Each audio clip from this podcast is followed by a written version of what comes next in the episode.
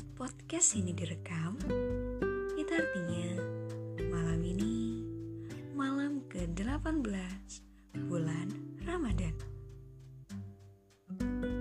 Pada malam ini pula, aku mendapatkan sebuah self-reminder yang semoga juga bisa menjadi reminder untuk teman-teman sekalian.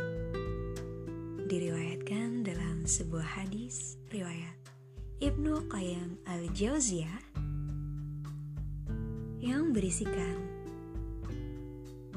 Dunia ini ibarat bayangan.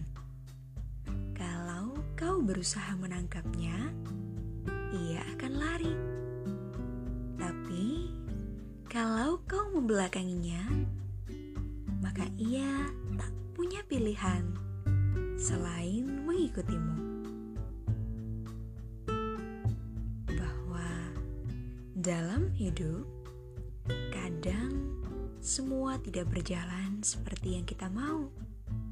Dan sayangnya,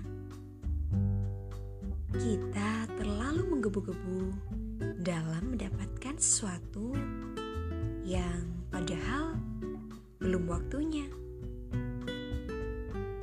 Nah, yang perlu kita lakukan adalah hanya perlu berjalan terus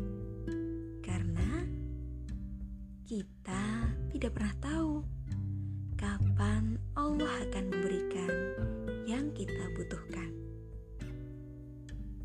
Dan yang perlu diingat adalah bahwa sesuatu yang bukan untuk kita pasti ia akan menjauh. Sedangkan apa yang sudah ditakdirkan untuk menjadi milik kita pasti dia tidak akan ke mana-mana.